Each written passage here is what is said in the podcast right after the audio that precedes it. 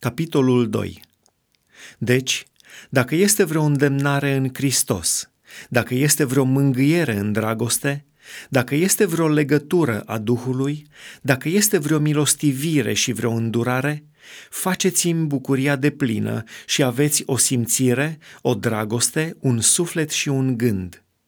Nu faceți nimic din duh de ceartă sau din slavă de șartă, ci în smerenie fiecare să privească pe altul mai pe sus de el însuși. Fiecare din voi să se uite nu la foloasele lui, ci și la foloasele altora.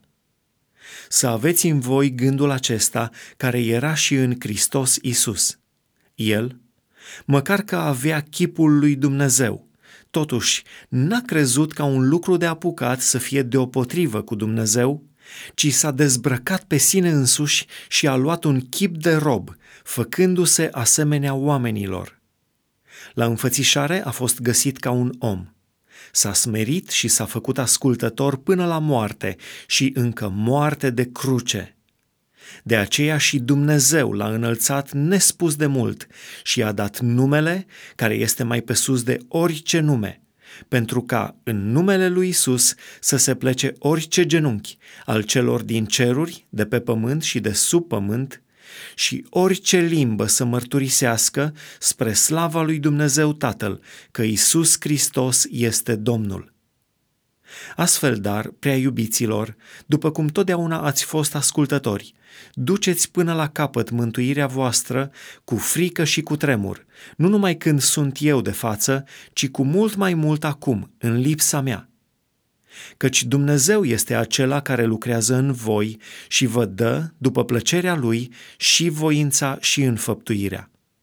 Faceți toate lucrurile fără cârtiri și fără șovăieli, ca să fiți fără prihană și curați, copii ai lui Dumnezeu, fără vină, în mijlocul unui neam ticălos și stricat, în care străluciți ca niște lumini în lume, ținând sus cuvântul vieții.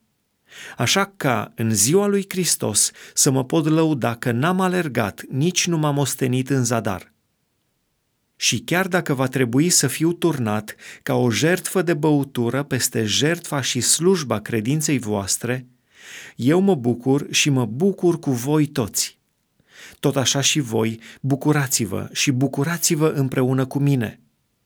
Nădăjduiesc în Domnul Isus să vă trimit în curând pe Timotei, ca să fiu și eu cu inimă bună când o să am știri despre voi căci n-am pe nimeni care să-mi împărtășească simțirile ca el și să se îngrijească într-adevăr de starea voastră. Cei drept, toți umblă după foloasele lor și nu după ale lui Isus Hristos.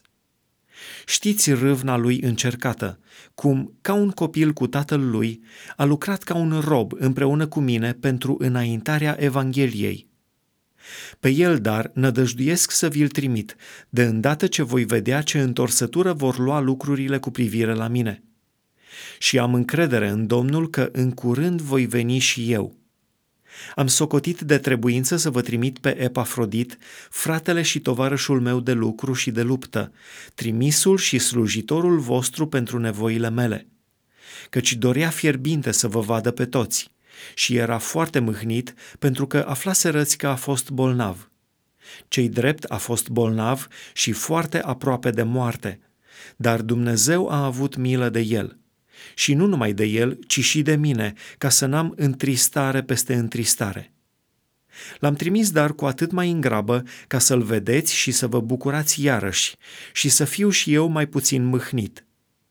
Primiți-l deci în Domnul cu toată bucuria, și prețuiți pe astfel de oameni, căci pentru lucrul lui Hristos a fost el aproape de moarte și și-a pus viața în joc ca să împlinească ce lipsea slujbei voastre pentru mine.